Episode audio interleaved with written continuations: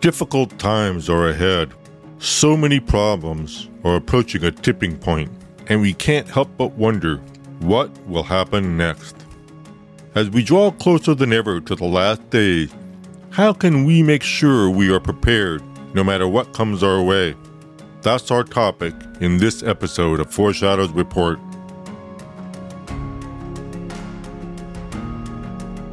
Welcome to Foreshadows Report, a podcast in which we learn how we can keep watch and find hope as we grow in our understanding of Bible prophecy.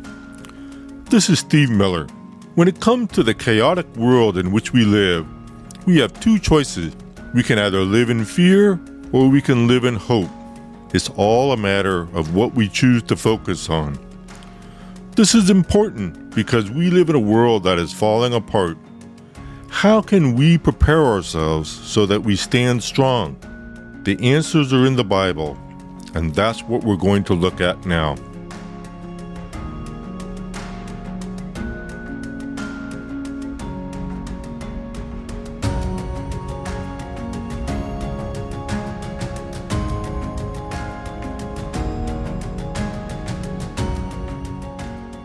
The closer we get to the last days, the more we should expect problems to get worse. For example, will the wars taking place now in Europe and the Middle East spread? Will new wars break out? Are there other pandemics that might turn our world upside down as COVID did? Will we be able to get the health care we need? Are jobs and the economy in danger? How close are supply chains to the breaking point? What about food shortages and energy shortages? How bad will crime get? Can we trust our government anymore? For those who are parents, what is happening at school that we don't know about? We can go on and on. All of us have issues of one kind or another that weigh heavily on our mind. There's so much we don't have control over, and that can cause a lot of worry and anxiety. But as Christians, it is helpful for us to keep these two things in mind. One, there is no reason to get frustrated about what we don't have control over, because God has control over everything.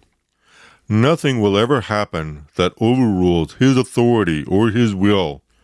There are many things that are beyond our control, but there is nothing that is beyond God's control. Two, rather than focus in fear on the world's problems, we should focus in anticipation of Christ's return. It's our focus that makes the difference between living in panic or living in peace.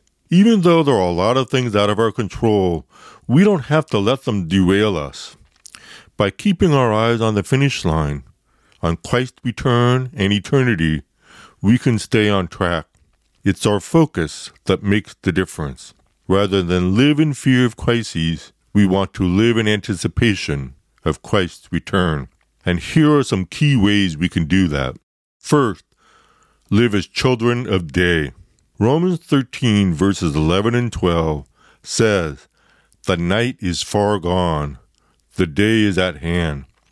So then let us cast off the works of darkness and put on the armor of light. When Paul said the night is far gone, he was saying that daytime is fast approaching Christ's return is near. To live as children of night is to live in sin, and to live as children of day is to live in holiness. There are three reasons it's so important for us to put off the old person and put on the new person. One, we want to live in a way that pleases and honors God. Two, we want to be prepared for Christ's return. We don't want to be ashamed when He calls us home to be with Him in heaven. And three, we want to live as positive witnesses for God. When people watch us, can they see God through us? We want to draw people to Christ before time runs out. We can't do that if we're living in darkness. Because daytime is approaching, we want to live as children of light. Second, be patient as you wait for the rapture. James 5 7 says, Be patient, therefore, brothers until the coming of the Lord. See how the farmer waits for the precious fruit of the earth, being patient about it. James is saying that while we wait for the rapture, we are to be patient. The context of this passage is people who give us a difficult time. They make life hard for us. And so we wish the rapture would hurry up. But just as a farmer has to wait for his crop to grow and mature to the point it's ready to be harvested, we have to be patient and wait on the timing of Christ's return. Any temporary suffering that we put up with now will be gone once we've been raptured and are taken to heaven. Third, stay busy as you wait for the rapture. In 1 Corinthians 15, verses 54 to 58, the Apostle Paul talks about the rapture. He tells us that when this event takes place, we will be given glorified bodies. And notice what he says next My beloved brothers, be steadfast, immovable, always abounding in the work of the Lord, knowing that in the Lord your labor is not in vain. This is a call for us to stay diligent, to stay busy serving the Lord. As we wait for the rapture, we shouldn't be waiting passively, but actively. You may remember what Jesus said in Luke chapter 19 when he taught the parable of the talents. Two of the servants took good care of their master's resources. The third did nothing. It was the two busy servants who heard their master say, Well done, good and faithful servant. It was in this context that our Lord said, Occupy till I come. Fourth, remember that your sufferings on earth are temporary. In Romans 8:18, 8, the apostle Paul wrote, I consider that the sufferings of this present time are not worth comparing with the glory that is to be revealed in us. Everything we face now on earth is temporary. The glory that awaits us in heaven is eternal. The frustrations of living in an evil world and in fallen bodies will often cause us to wonder, how much longer can I hold on? But there is coming a day when we will say, The sufferings of earth were nothing compared to the wonders I am enjoying in heaven. What we face now is temporary. It will end, and our future is forever. Fifth, be active in mutual encouragement with your brothers and sisters in Christ. Hebrews 10, verses 24 and 25 says, Let us consider how to stir up one another to love and good works, not neglecting to meet together, as is the habit of some, but encouraging one another, and all the more as you see the day drawing near. In a world thus falling apart, it is crucial that we as believers meet together. We are to stir up one another to love and good works.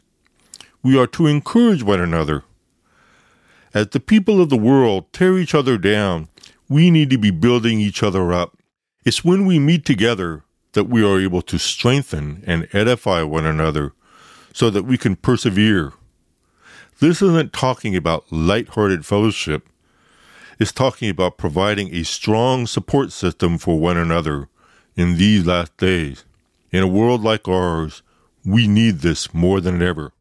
So let's do a quick recap. Rather than live in fear of crises, we are to live in anticipation of Christ's return. And here's how we can do that. One, live as children of day. Two, be patient as you wait for the rapture. Three, stay busy as you wait for the rapture. Four, remember that your sufferings on earth are temporary. And five, be active in mutual encouragement with your brothers and sisters in Christ. We can be sure that as we draw closer to the end times, things will get worse. Crises will explode everywhere, but we can draw assurance from the fact that no matter how out of control things get, God is still in control. And rather than live in fear of the world's problems, we are called to live in anticipation of Christ's return. Every one of the Bible passages we just looked at was written in the context of the end times and eternity. These passages give us wisdom for how we are to live in these last days. For this reason, we should take every single one of them to heart. Thank you for joining me for Foreshadows Report. My hope is that you're finding encouragement in these weekly podcasts. You may know others who would be interested in listening. If so, you can point them to my website where they will find a link to the podcast. To access my website, go to stevemillerresources.com. That's stevemillerresources.com. My book Foreshadows is also featured on the website. If you know fellow believers who want a better understanding of how today's events are leading us closer to Christ's return, you'll want to recommend that they read Foreshadow. It can be purchased from Amazon, ChristianBook.com, and other major retail channels. Thank you again for joining me as we keep watch and find hope. And in closing, I want to thank Harvest House Publishers, which has made this podcast possible.